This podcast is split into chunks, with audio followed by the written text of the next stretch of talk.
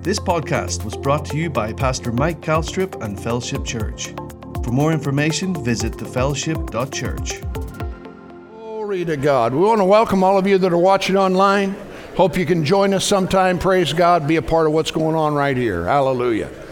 Amen. Hallelujah.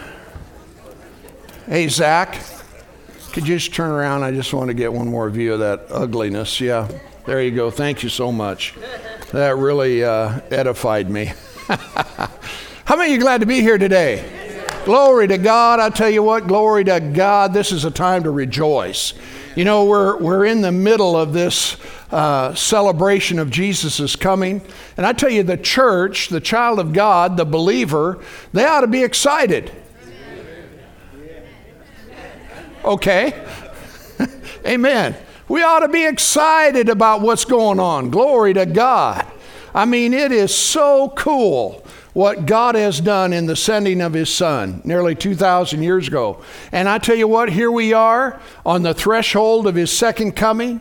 I tell you, we have so many things to rejoice and to be glad in. Glory to God. I tell you, if you don't get happy by the end of this service today, you're probably. Well, I was going to say not saved, but I'd, I'd, I'd be more likened to say you're probably dead, you know? So I know that's not the case, but we're going to do everything we can, praise God, to help and bless you. Can you say amen? amen? Let's open our Bibles this morning to Matthew chapter 2. Hallelujah. Matthew, the second chapter. I tell you, I thank God for our music department, don't you? Amen. amen. You ought to give them a round of applause. Amen. Not that that's what they're looking for or why they do it, but I tell you what, they give their lives up uh, in order to bless you. Praise God. It doesn't just happen.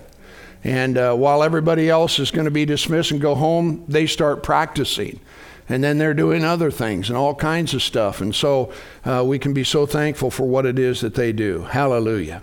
I want you to pray with me, and then we're going to get into what I want to share with you. Glory to God. Father, thank you today. This is your day that you made for us. Hallelujah. And Father, we're going to rejoice and we are going to be glad in it because we know, Father, that your plan and purpose is coming. It is being um, instituted right now. We're living in the middle of what it is that you planned and ordained before the foundation of the world. And so, Father God, it is with cheer, it's with joy, it is with hope, and Father, it's with peace that we come to you today, knowing, hallelujah, that our future is bright. And so we thank you for your blessing. We thank you for your goodness. And we thank you, Father God, hallelujah, for your mercy in Jesus' name. Everybody said amen. amen. You know, as we enter the season of Christmas, I mean, it is a time to celebrate the reality of fulfilled promise. Because in the Old Testament, we have all these prophecies that the Messiah or Jesus would come. And you and I are on the backside of this, and so we have the privilege of being able to rejoice in what it is that not only what God said, but what He did. Because we have a historical uh, fact that Jesus came as a man, that He gave His life, He bled and died and was raised from the dead. And thank God today you and I have the privilege of having the witness of His Spirit within us, knowing, thank God, that Jesus Christ is Lord. And so we can rejoice in that today. You know, the Bible says, um, you know, talking about his coming, that therefore the Lord himself will give you a sign. He gave us a sign. He didn't give us just one sign, He gave us a lot of signs. But this one sign, He said, Behold, a virgin shall conceive and bear a son, and shall call his name Emmanuel, which by interpretation means God with us. In another place, He said, But you, Bethlehem Ephratah, though you be little among the thousands of Judah, yet out of you shall come forth uh, to me the one to be the ruler of Israel, whose goings forth are from old, even from everlasting. In other words, from days of eternity. He's always been. And I tell you what, thank God Jesus came, God Himself came, Emmanuel, God with us, to visit men. So that thank God we wouldn't have to live in darkness, that we wouldn't have to be bound by sin, so that we could have life and life more abundant, so that we could have the joy and cheer of God within our hearts. Can you say amen? Come on now, you got to help me a little bit here. I'm helping you, so you help me. You know, that's the way it works, you know, you just got to kind of go with it. But here we are thinking about the fulfillment of this promise. And not only that, but it's a time to rejoice in the reality of Jesus Christ. Hallelujah. Today you're sitting here, if you're a child of God, you know with the witness on the inside of you that Jesus is real. A lot of folk don't know that. I didn't know that until I was 19 years of age. You know, all I knew him by is religion. And thank God he came and made his dwelling place within my heart and changed my life forever, just as he has so for so many of you, huh? I mean, praise God, I wouldn't even like you if I was still in the world. And you probably wouldn't like me either, but that's the way that goes. But the reality of Him being a Savior and His coming again, to anticipate, to prepare for the second advent. Come on now. We've already experienced one, but there's another one coming. Hallelujah. And, and to see him come as the King of Kings and the Lord of Lords. It's also a time for the believer to rejoice in the hope and in the joy and in the strength and in the glory that comes with knowing the Master. Thank God. He always causes us to triumph in Christ Jesus. Glory to God. The greater one is on the inside of us. And yet, so often we get our eyes on the things of the world and all of the things that are happening, and we lose sight of what it is that He has done in us, and who it is that He's made us to be, and what it is that He has called us to do and to be a part of in this earthborn existence before He comes again. Come on now. I want you to shout a little bit because glory to God, He's coming again. And you ought to be excited about it. But unfortunately, for the vast majority of humanity, these are not the things that they are the most mindful of at all. As a matter of fact, they're not, they're not mindful of it at all. Many of them, you know, are trying to do away with Christianity and godliness and everything that represents the king. But I tell you what, Jesus said, Upon this rock I'm going to build my church, and the gates of hell shall not prevail against the church. So, as many as go out there to try to silence you, I tell you, God, Jesus said, If somebody doesn't shout, the rocks will. Hallelujah. So you and I are a part of that company. And thank God we don't have to be unaware of what it is that's going on in the world today. I mean, I'm telling you, this season right now, right here, right now, is something to shout about. It's something to celebrate. Glory to God. But you know, again, so many people, they don't have a clue. Actually, entitled my message, Don't Be Clueless. But the world doesn't have a clue. You know, all they think about is gifts and the planning and the schedules and the stress and the money. the money. Yeah, how are we going to get this all to go around, this and that and the other? You know, the commercialization of, of Christmas has brought anything but peace on earth, goodwill toward men. Brings stress. I mean, you know, people are so jacked up they don't know whether they're coming or going. They're forgetting the whole idea why we're here and what we're doing. Are you with me? Don't you think it'd be really cool if we could just unplug? You know, it's not really a bad idea. It's an interesting concept. Now, we're, no, uh-uh, we don't do that. We rejoice in Him. We celebrate his birth. We thank God for the fulfillment of what he promised. Glory to God. And not only that, but it gives us assurance and it gives us hope for what it is that he is about to do and the fulfillment of more promise that he has made to us as the children of God. Hallelujah. Aren't you glad for that this morning? You know, so the message I want to share to you uh, with you this morning is let's not miss out on what's really going on. During this season. You know, We're doing all kinds of stuff. We're trying to figure out how to spend money so we don't have to pay taxes, you know, before the end of the year. There's all kinds of stuff. And I'm not saying you shouldn't do that. Don't don't mistake what I'm saying, but our preoccupation with all of the other things that are in the world cause us to really miss the point. Are you with me? And as we're going to read here in a moment, you're going to discover, praise God, that a lot of things happened the same way when Jesus came the first time. You know, most of humanity missed what was going on. They didn't have a clue. And, and, and you know, uh, so we don't want to have that happen. And I think more and more people are missing it now because people have become increasingly godless.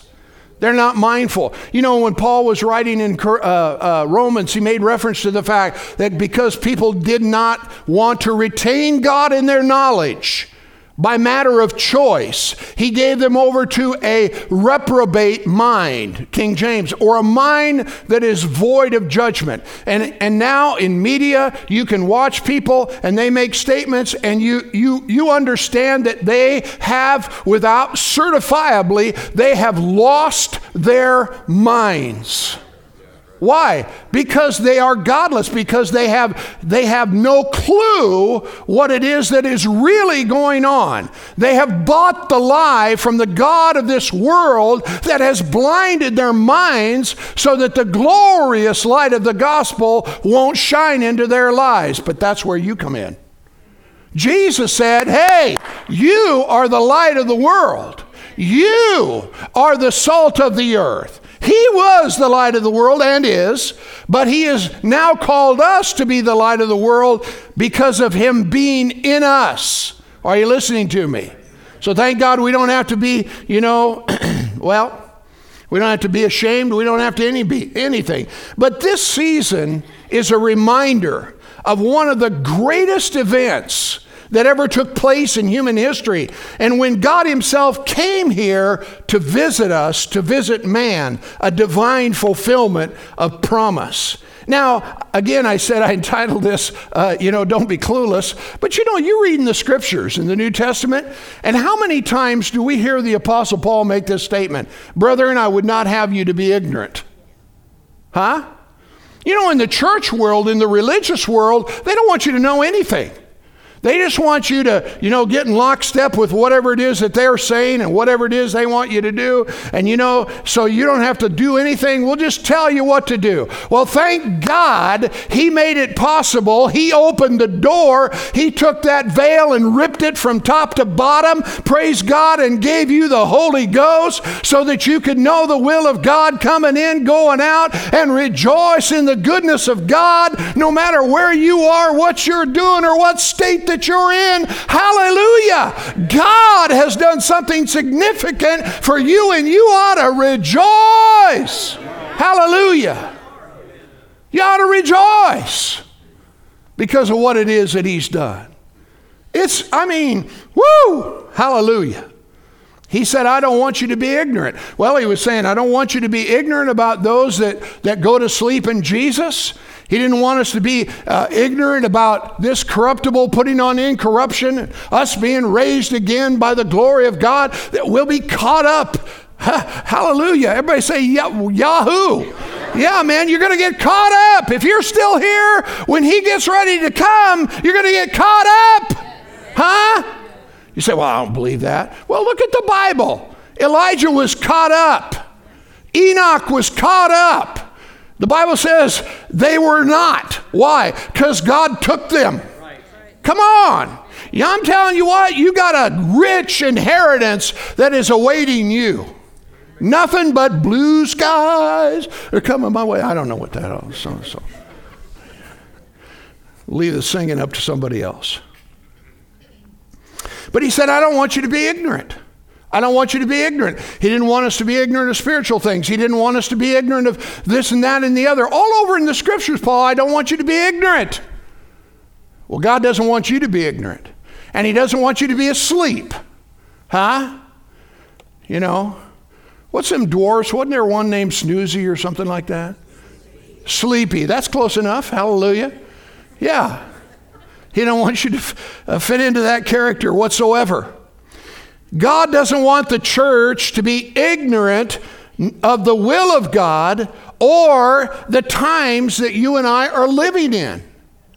God wants us to wake up. He wants us to see and not be lullabied to sleep by this world that you and I are living in. Notice with me, well, let's read our text because I haven't even found it. Did you find it? Luke chapter 2? Look what it says right here. No, not Luke. There you go. Just check and see if you knew what you're talking about. Matthew chapter 2, verse 1 And when Jesus was born in Bethlehem of Judea, in the days of Herod the king, behold, there came wise men from the east to Jerusalem, saying, Where is he that is born king of the Jews? For we have seen his star in the east and are come to worship him. And when Herod the king had heard these things, he was troubled, and all Jerusalem with him. And when he had gathered all the chief priests and scribes of the people together, he demanded of them where Christ should be born. And they said unto him, In Bethlehem of Judea, for thus it is written by the prophet, And thou, Bethlehem, in the land of Judah, are not the least among the princes of Judah, for out of thee shall come a governor uh, that shall rule my people Israel.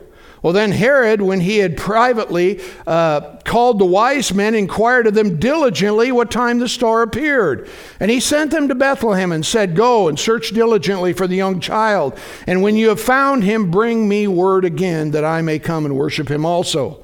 Well, when they had heard the king, they departed, and lo, the star which they had saw in the east went before them until it came and stood over where the young child was. And when they saw the star, they rejoiced with exceeding great joy. And when they were come into the house, they saw the young child with Mary his mother, and fell down and worshipped him. And when they had opened their treasures, they presented unto him gifts of gold, frankincense, and myrrh. And then, being warned of God in a dream that they should not return to Herod, they departed unto their own country another way.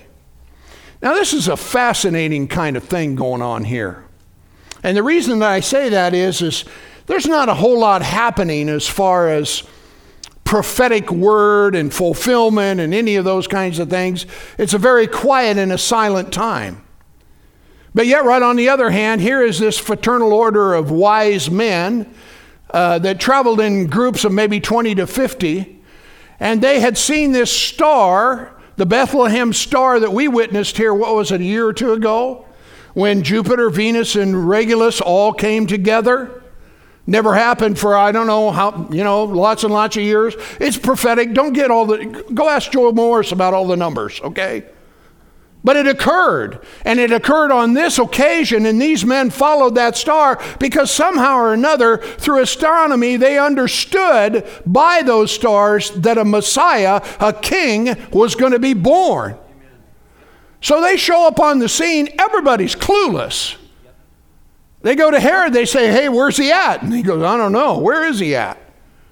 And he did all this inquiry and different things of that nature and so on and so forth. The Bible says that when these men found Jesus, he was a young child. So they didn't show up on his birth. When he was born, they seen the star and followed it. And as you know, Herod went and killed all the babies that were two years of age and younger in throughout Bethlehem. so he had grown some by the time that these men showed up. But the point I want to make to you is nobody knew this was going on. I mean, you know, there's things that God's doing that you and I have no clue about. You know, while we look at all the things that are going on in this world all the time, God is meticulously, and I mean without fail, doing what it is that He is about to do. And that's why I pray. I tell you what, you can go to the bank on it. You can just settle it right now that I'm telling you the King of Kings and the Lord of Lords is on his way. So, all the more reason for you and I to rejoice and to be glad. But most of humanity was clueless about his coming. You know, we don't think about this because we live in such a finite you know, life, you know, I mean, we're all going to live 70 to 100 years or whatever it is. And, you know, if you got a little more strength, maybe more or whatever, but that's not a long time. But you know, there was not a word said for over 400 years between Malachi and John the Baptist. 400 years. So people are just going down the road of life, mind their own business. I mean, there's nobody, you know, prophesying, nothing's really happening. I mean, it's it's it's quiet. And all of a sudden these wise men show up and say, "Hey, where's the king of the Jews?" And I tell you, it caused quite a stir, no doubt about that. But even at that, you know, I mean, I mean, most people didn't even know anything about it. It, it, it occurred and, and things just went on. And we don't know anything about Jesus as far as involvement in earthly ministry until another 30 years. He's quietly growing and doing what it is that he's doing. But there were those people who were called of God to usher in the coming of the Messiah, and they were made to know what was happening. And all of them uh, were astonished at some of the things that occurred. But all of it happened, and it occurred because of what God had already said would happen. Well, right now, you and I, we're living on the threshold of another coming. But you know, the reality is, is people say, well, you know, the preacher's talking about this end time stuff, and you know, he's pretty excited about it and all that, and this and that and the other, but I don't know, you know. And so all of us, you know, we just kind of, you know, are lullabied. We're not really paying attention to what's going on, you know, because after all, we're saved and we're going to go to heaven. So what's all the excitement about? And we're missing it. I said, we're missing it. We're all jazzed up about politicians and corruption and all the things that are going on in the world. And yes, that's going to happen. You say, yeah, but how come God doesn't do something about it? Because He's got a whole lot bigger plan than that mess. And you don't have to concern yourself about it, He'll take care of it all. You know, when Jesus was talking one time, He said, Don't be concerned about the guy that can kill the body. He said, You need to be concerned about the one who can throw you into hell. Are you with me? So while our lives may be uh, threatened, we may be persecuted, there may be all kinds of things that happen that we've never ever witnessed in our lives before in this country. But I'm telling you this much about it, praise God. There is a God in heaven that wants you and I prepared for whatever comes our way, and that we are not removed, listen, from our own steadfastness. Don't you be caving like some bad habit because of some kind of little pressure that people put on you because you're a child of the living God. People are doing it all over the place, you guys. Come on. I'm telling you that right now is the time to stand up and be t- uh, strong in the Lord and in the power of His might. And not be talked out of what it is that God is doing in the earth. Hallelujah. Don't be hanging around lukewarm Christians. They're not going to help you. They're not going to, they're not, they won't bolster you. They won't move you into the will of God. They want you to selfish, selfishly stay back in their little world and be whoever it is that they think they want to be. But we're not called to that. I said, we're not called to that. Woo! Glory to God. You know, I've already preached myself happy. I think I was happy before I showed up. But I'm telling you this much about it. There is a God in heaven that wants the church to wake up. Come on. I'm telling you. But I want you to get this. You got you to see this. 400 years of silence. Nobody, you know, nobody's really, I mean, they're just kind of, you know, going through the motions, doing what it is that they're doing. And now we stand on the threshold, as I mentioned before, of his second coming again. And again, people are without a clue. Turn with me to Luke chapter 2. Let's go over to Luke.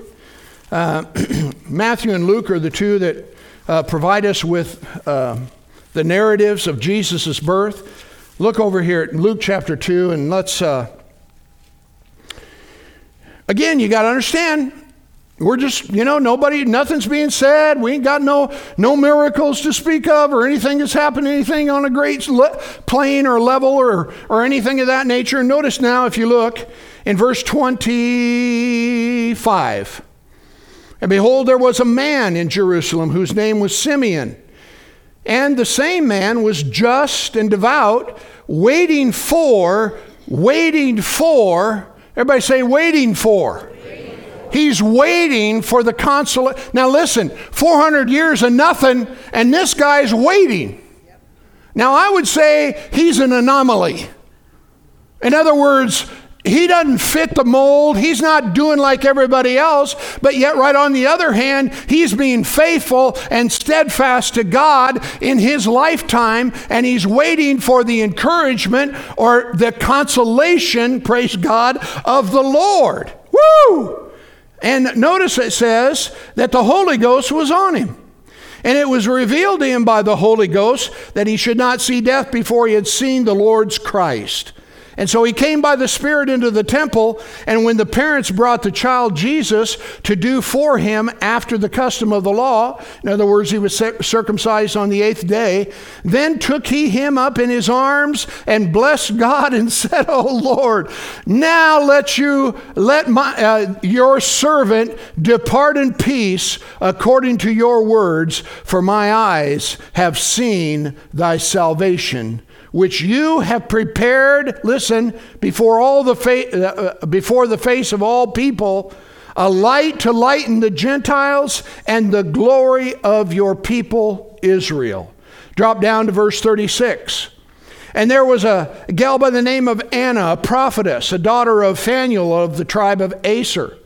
And she was of great age, and she lived with an husband seven years from her virginity, and she was a widow of about fourscore and four years. Now, I, you know, I'm thinking about this. I'm thinking to myself, okay, did she get married? Then she lived for seven years, and then for 84 years she was a, a widow. That'd make her like a hundred, and I don't know what. But then I read another translation that said that her, her combined age was 84. Let's just put it this way she was up there in years. Okay? Now, notice what it goes on then to say.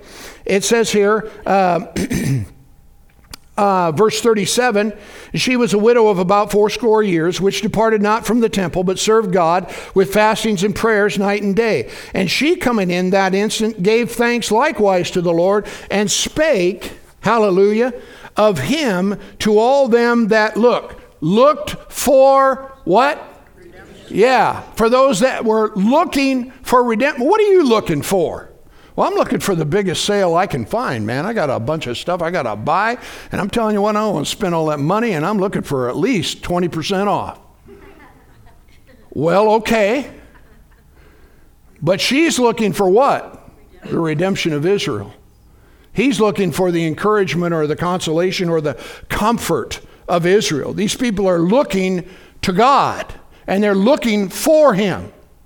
Now, you know, there's a scripture that I want to share with you. This thing has been coming up on the inside of me. I mean, repeatedly, repeatedly, repeatedly, repeatedly. And here it is again, so you're going to get it. Are you ready?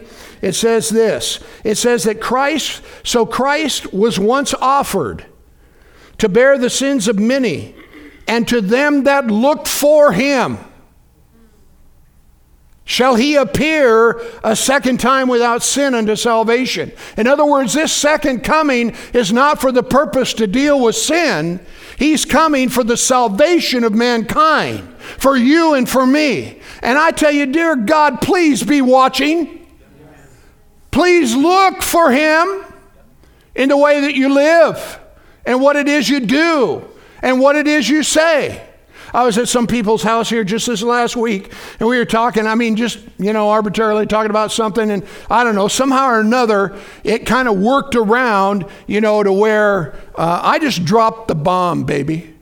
And I just said, hey, don't you know that Jesus is on his way? Amen. You know, you know, I went into a little bit more of a spiel, you know, and talked to them about his second coming. Now, I know they're Christians, but they're nominal Christians. I mean, in other words, their brain is someplace else. God doesn't want your brain somewhere else, Jeff. He wants it right here, right now. Engaged, involved, excited about the things of God. You know, Christianity is just not, you know, a part of your life, it is your life. The church is not a part of your life, it is your life. This is how we live, man. This is what we're doing. We're going to be the ones that are the bright and the shining light when Jesus comes. Glory to God. If He's looking for a, a some type of an indication or whatever, or a light, somebody shining, well, there, hallelujah. Are you listening to me? But if we've hid ours under a bushel, we got it under the bed somewhere because we're too whatever, whatever. Come on, no, we ain't doing that. I said, we ain't doing that. You say, I'm not doing that. I'm telling you what, praise God, we're not doing that. That's not the way that we're going to live because we stand on this threshold with him. Now, the reason I brought these two people up to you is is that you know, there are a lot of things that happen in Mary and Joseph's life and all of the things that happen, you know. I mean, this is right at the birth of Christ. They're bringing him in, you know, uh, for his circumcision, things of that nature according to their law. And all of a sudden, these two, these two people, one, you know, they begin to prophesy, and the one says, You know, God showed me, and here he is. And Mary knows all this stuff. Nobody else knows any of this stuff. I mean, she's, she's lived with this whole thing, you know, throughout her young life and everything, you know, and I mean, all of a sudden these things are all, but most people don't have a clue. They don't know anything about all of this. But she did. And Joseph did. Are you listening to me? You know, when he was born, they had to flee to Egypt because of Herod. You know, all of the things that are going on, but, but there's just this, this handful of people that, that know anything about this. Now, she did prophesy to those, again, that are looking for redemption in Israel. What's that mean? Well, evidently they were, you know, there at the church at the time and so on and so forth, you know. In other words, they were being faithful, they were being steadfast, they were where they belonged. And so, because they were there, hey, they got a word from heaven. I said they got something from God. And so it is with us today. We need to be about the Father's business. We don't need to be in 45 other places. We need to be where He is and what He's doing. Are you listening to me? Hallelujah.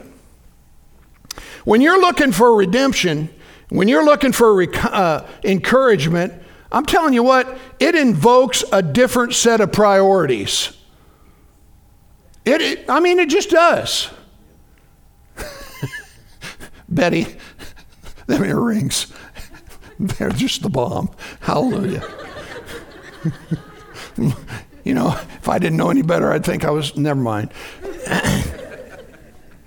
it invokes a different set of priorities, behavior, and lifestyle. In other words, it gives you a whole different set of rules about your attention. Are you with me? And, and here's the thing you got to understand, you guys. All of this, all of these things that God is doing are according to this specific timetable. And he's telling the church, hey, get ready. I'm coming again. Watch and be about the Father's business. Be engaged in what God is doing. And his timing is flawless. No, the, no one knows the hour of the day, but I'm telling you what, we're close. Are you with me? I was just thinking about it. Uh, you know, my wife is so excited about the 21st day of December. Does anybody know what that day is? Huh? yeah. Huh? Happy birthday. No, that, my birthday's on the 20th. This is the day after. She don't care about that birthday. She's, she's concerned about, you know, uh, uh, uh, the winter solstice. Huh? On the 21st day of December. It happens every year on the 21st day of December. And someplace, Stonehenge in London, whatever, the day is seven hours and 42 minutes and like 38 seconds. Now, who does that? You know, we were, you know, rolling down the road here the other day, and Joe says, Man, look at that moon. That thing is beautiful. And I said, Yep, and it does it every 28 days. Tick tock, tick tock, tick tock, tick tock. You don't think God knows what's going on and when things are going to happen and how it's going to happen and how He's going to do what it is He does? I'm telling you, praise God, He knows to the minute second about what it is that's going to happen. And then you get to March the 20th. Does anybody know what that is? well, the real name. Huh? So we have the summer solstice, huh? And then we have what? Huh?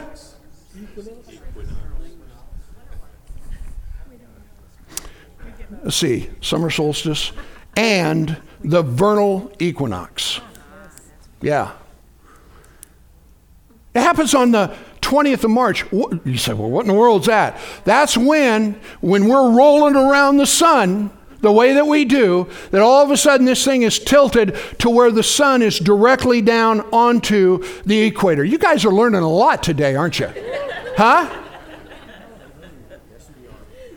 But here's my point it happens every year. After year after year for hundreds and thousands of years. That's the God you serve. You know, so I'm reading the genealogy. Have y'all get you get excited about reading the genealogy in Matthew? Most of the time people say, well, that's a good way to go to sleep. And that would probably be accurate. But you know, when you read the genealogies, you discover a lot of different things. That there was 2,000 years from Adam to uh, Abraham. And from Abraham to Christ, the Bible says that there was uh, 42 generations. Did you know that? Because actually it breaks it down from, let's see now, I gotta get this right. I'm not a numbers guy, but I'm working on it here. So from Abraham to I'm going to say David. I don't know if that's right or not. There's 14 generations.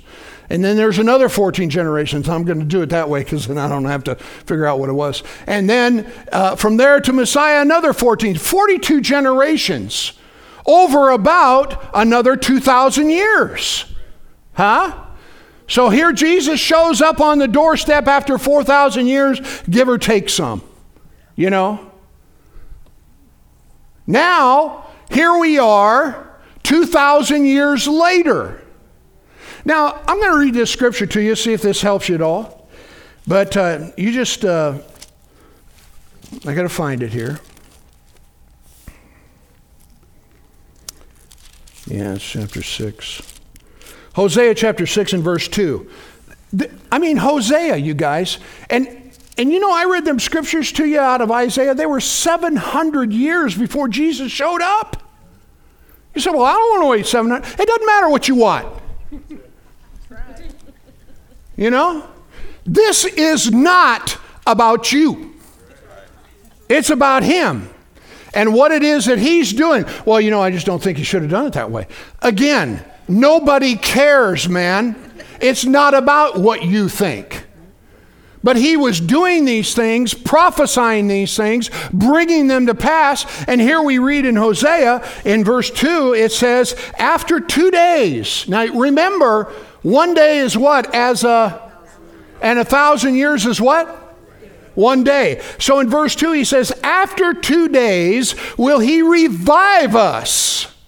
And then it goes on to say, In the third day, he will raise us up and we will live in his sight.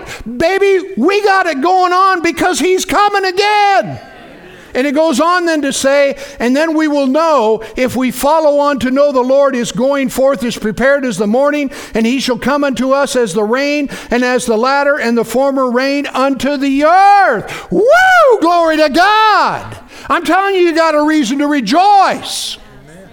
So if you're sad, you can get glad.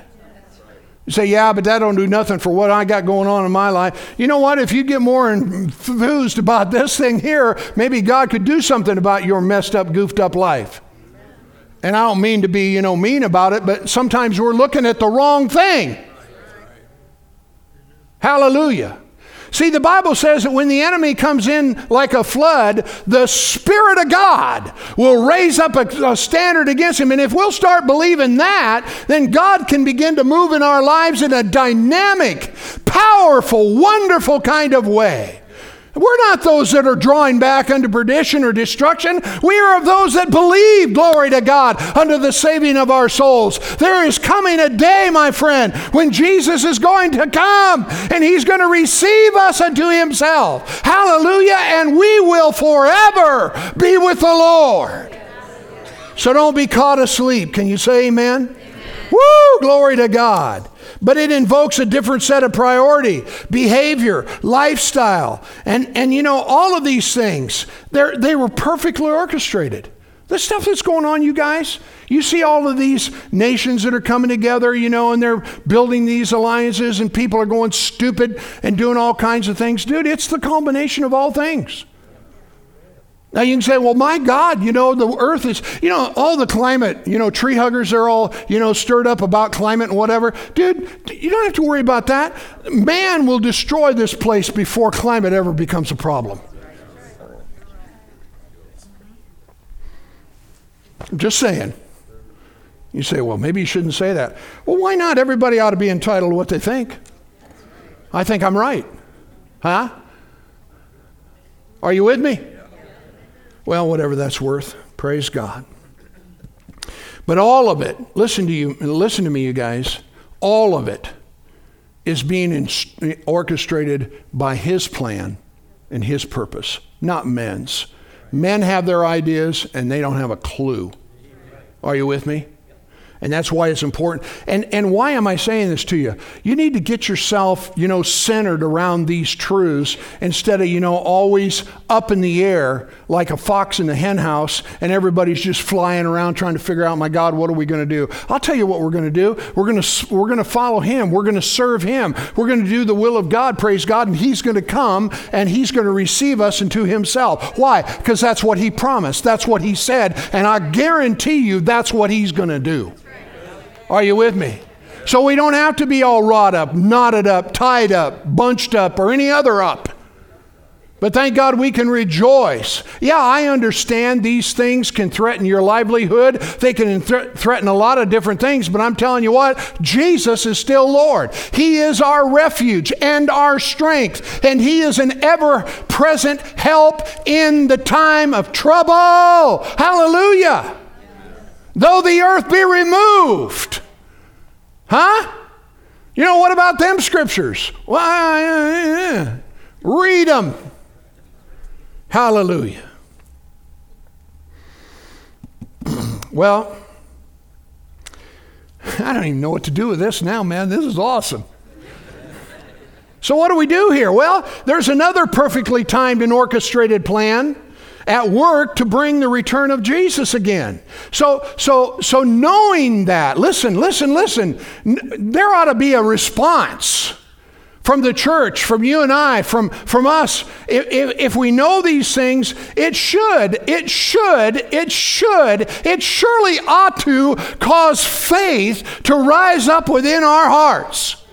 Come on. I mean, praise God. Like I said, we're not, we're not going the wrong direction. We believe God. Over and over in the scriptures, we're admonished, we're encouraged, we're exhorted. God over and over is telling us, come on, believe the prophets, you'll be established.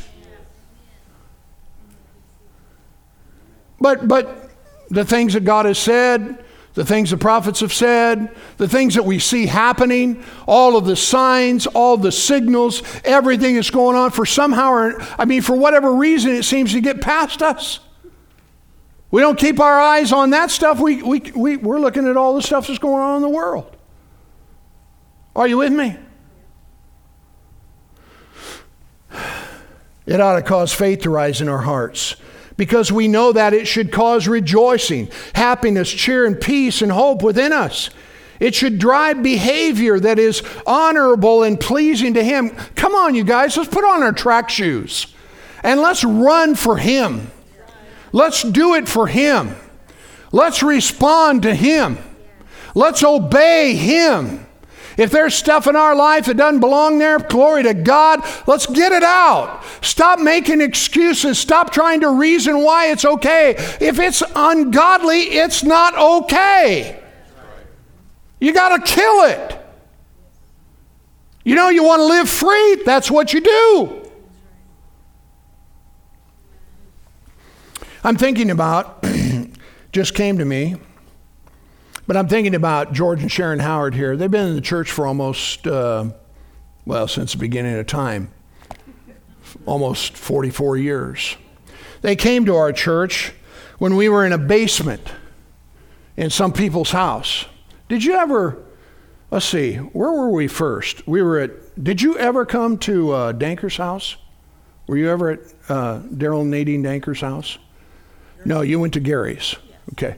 So we're about three, four months down the road in this newborn church, and here they come. And uh, they're turned on to the Word, and they love Jesus. And I watched them. We went up to their lake home. And George had the best booze on the planet before he got saved. It's okay. Relax. This is a good story. So, you know, and, and of course you've got to have your booze bar. You know, you go into these, you go into all these, uh, my wife and I were looking at the possibility of maybe buying a second home, you know, a vacation place. You go in and they got these booze bars, Bill. Mm-hmm. Yeah. You know, and, and of course, it's got a cabinet under there for all your stuff, or you can put it up here, or whatever it is you want to do. But, you know, we got a little, you know, ice maker, what, you know, whatever. Well, they had one of those. And I watched this couple. Well, actually, it was a celebration. Glory to God. Got all that booze from, and I don't know how much it must have been. It was a lot of money. I mean, it was worth a lot of money. Got all that booze out from underneath there, underneath that counter, put it up on the counter. Hallelujah. And we had a going away party for all the booze. And they poured it down the drain. Y'all ought to shout hallelujah. Why? Because praise God, they got set free in Jesus' name. Are you with me?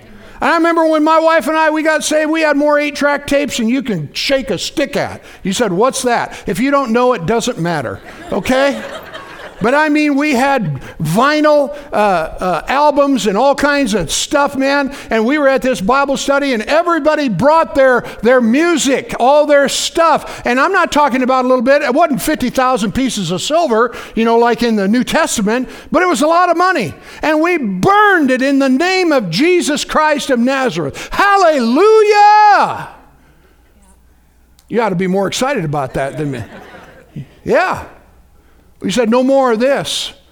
All of the suggestions, all of the, the, the, the rebellion, all of the hell, everything that is written within the words. You know, these all these rockers and everybody, listen, you guys, they've had help. Yeah. Yes. They got help to write all this stuff. Why? So he can send them to hell. There's a bunch of them now, you know, they're getting up in their 70s and they're, they're starting to drop. I pray God they find a place of repentance before they breathe their last breath. And people say, ah, nah, you know, what are you all stirred up about? Listen, my friend, don't be deceived. If you think that means nothing, you're being lied to. Are you with me? You know, people say, well, you're just a fanatic. You know, you're just, you know, whatever, over the top or whatever. No. All I'm doing, dude, is listening to the Holy Ghost on the inside of me, and He said, this stuff doesn't belong in your life. And I'm telling you that in these last days, right here, right now, my friend, the same thing applies. Huh? okay, praise the Lord. Where were we? Oh, it should drive behavior. If we know this, if we know he's coming again, and he is, then it ought to, I'm coming to the end, just, you know, hang on. I can already tell people are starting to disconnect, you know. You say, you do? Oh, yeah, man, I can tell all the time. You know, people, they reach a threshold and they go, man, I'm hungry. You know, or whatever it is that they got going on, or, you know, whatever. How long's he going to talk? You know? I remember when we first got saved, we went to church, we'd have three hour services and nobody would gripe about nothing except the people on the outside. And they'd say, My God, what on earth do you do at church for three hours? Well, a lot of times we'd worship God for 45 minutes or an hour. You know, I was just getting tuned up. And then we'd preach and we'd do all kind of stuff, man. And I mean, it'd be two, two and a half, three hours, easy. And we'd have these we'd have these dinners that we were supposed to go to at noon, and we would we just said, "Don't wait." Well, they didn't. It was discourteous, you know, to just start without us, so they would wait, but they would not be happy while they were waiting. Are you listening to me? Why? Because I'm telling you what, praise God, we were in it to win it. Hallelujah. And you need to be the same way today. In it to win it. And so it drives a behavior that's honorable and pleasing to Him. It should solicit a watching and a waiting from the church with attention. You know, when the general walks in someplace, somebody will go, tat, tat! You know, and all of a sudden everybody, and they're paying attention. Why? Because he's here. Well, I'm telling you, you need to pay attention because he's coming and he's here. You know what I mean? Come on. So, and not only that, it ought to solicit an urgency within the church to declare these things in the world. You know, that, that little incident I had last week, I said, Man, he's coming again. Oh, yeah, yeah, he's coming. No, I said, He's coming again. We need to get excited about what it is that God's doing in the earth. Hallelujah. You know, well, then they immediately went into all the stuff that's going on in the world. I said, No, man, he's coming again. That's what happens. We, we, we you know, we, we kind of default to this stuff. Are you with me?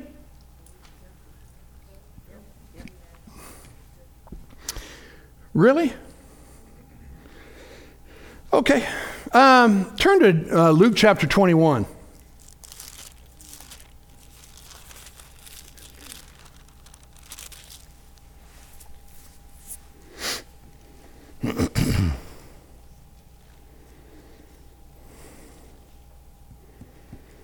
Thank you, Jesus. Y'all glad you came? Notice what it says here. Jesus says a lot of things. You can read them if you uh, you know have time here in chapter 21 about the uh, end of days. But in 34 or uh, 21 34, he said, "And take heed to yourselves, lest at any time your hearts be overcharged with surfeiting." drunkenness, and the cares of this life, so that the day comes on you what? Unaware. Now I don't know what the what's up there. You got the King James surfeiting. What's that? Overindulgence. Uh, anybody's Bible translation say something different? Surfeiting, overindulgence, maybe. Carousing. Yeah. You know the party goers. You know, I'm telling you guys, don't be deceived. I mean, we're right up on this deal. And when people say, well, you know, where is the sign of his coming? Everything seems to be going the way. Remember, there was 400 years of silence before Malachi got done and, and John the Baptist showed up. So while you're, you know, thinking, well, you know, everything's cool or whatever the case might be, all the time there are these things that are absolutely going in God's timing and timepiece, and He's going to bring them to pass. So what you don't want to be doing is thinking, well, you know, I'm just going to act like the world, you know, and whatever, scoffing at the whole, you know, thing about Christianity and why is that such a big deal and how come you know you're all this and that and the other? Because he's coming again. The king is coming again. And we ought to be excited about it. Can you say amen? amen? But notice he says here make sure that you don't let your heart become overcharged with carousing. What's the next one? Uh, drunkenness and the cares of this life. Because you, you, you know, you can sit there and you say, well, thank God I don't carouse and I don't drink. What about that last one? Huh? What about that, Charger? What do you think about that?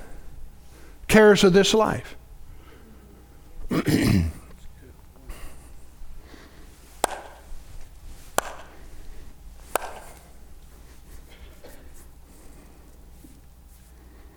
need to be careful about what you allow into your life. With me? Because a lot of times things can be well meaning, but they're not healthy. And that's all I'm going to say about that. You know, you have, you have the Holy Ghost in you, and you know. Praise God. Oh, well, you know, no. You know, that's it's not that big a deal, really. You sound like the devil. Isn't that what he did to, to Adam and Eve? He says, Has God really said? Doesn't that sound like the same tune? Ah, oh, no, it's not that big a deal. Dude, I'm telling you what, you got problems in your life. I mean, stuff that's in your life don't belong there. You need to get it out. And, and, and yeah, but you know, God, I'm, I, you know, I just wish God would deliver me. He's already delivered you. And what you need to do is make a decision, dear friend, about what you're going to do about it. Huh? It's so easy to be deceived as though, you know, and abdicate responsibility off on either someone or something else. And it's right here. And yes, if you need help, God will help you. But you got to get in. And you got to say, all right, that's that. This is enough. We're not doing this anymore. Amen. And kill it. Pour it down the drain. Burn it. Do whatever it is you got to do to get it out of your life so that God can be glorified in what it is that you do and what you say. Everybody say, I can do it. You can flat out do it. Why? Because greater is He that's in you than He that's in this world. So you can do all things. So He's coming. He's coming a second time. So let's believe. Let's get ready. Let's do our part. Hallelujah. To those that look for Him shall He come a second time, not for the purpose of sin, but rather for the salvation of mankind. Let's do what we can do. Let's pray. Let's proclaim. Let's participate. It's time, you guys. I said it's time. The timetable, baby, we're in it. We're on it. We're right there. And I don't know what that time frame is. You know, you talk to some people, you say, Well, man, are you a conspirator? A conspiratist? Are you whatever? I don't know, man. All I know is he's coming. People say, Well, you know, 2028, 2029, 2003. I don't know and I don't care. I'm just going to be ready and say, hey, I've been looking for you. Glory to God. Instead of saying, well, how long can I put off my junk? No, we don't want to do that, man. We want to get after it. Are you listening to me? How many glad you came? I got to stop preaching. You guys are good. And it's only 11:04. Why don't you stand with me? Thank you, Lord. Well, so this holiday season, let's let's change our tune a little bit, shall we? Let's look at things a little bit differently in life. Let's make sure that we understand the reason for this season. Celebrate it with your kids. Are you with me? You know, whether you realize it or not, they've been conditioned. Man, I wonder what I'm getting for Christmas. I've been asking for this and I want that. And, and their whole brain is, is, is in that deal. What do you want? What you want to do is you want to take their little brains and say, "Hey, time out. Let's talk about the real reason for this season. Set them down. Tell them the story. You know, let them know. And it may not just be one time that that needs to happen, it may be several. You know, whenever we open our gifts, before the gifts get opened, we pray. And we take time to, to exalt and magnify Jesus for all that He has done, all that He has given, all of the things that He has provided for us our health, our well being, our homes, our family everything that, uh, you know, all of this, you guys, it's from Him. And so we ought to take time to stop and say, God, we just want to thank you for what it is that you've done. A lot of folk ain't doing that. I said a lot of folk don't do that. But thank God you can. So I hope during this holiday season, as we move through and do all these things, you know, that we'll really, you know, give some attendance to.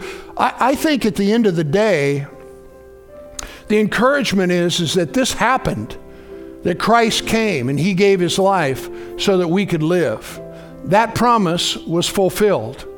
And there's another one coming that he's going to fulfill the same. So let's be like Simeon, let's be like Anna, let's be like those that are looking for his return. Can you say amen? amen? And I tell you what, we'll be blessed. Praise God. Let's pray. Father, thank you. Oh, we're so grateful, Father, for every promise that you've allowed to escape your lips. The things, Father, that you have done and provided for us. How that you have delivered us with such a great salvation. And Father God made us who we are. Today, Father, as we pray, I want to thank you, Father, for your divine grace in all of our lives. And in these days, weeks, and months ahead, Father, May we be of those, Father God, who have our lamps trimmed and our lights burning. That God, we are declaring and proclaiming the name of Jesus.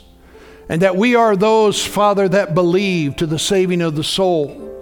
That we're not drawn back, Father God, but we're pushing forward and pressing in to what it is that you have planned for us, Father. Because all the stuff that we can do in this life, Father, amounts to nothing when it comes to what it is that you've done for us.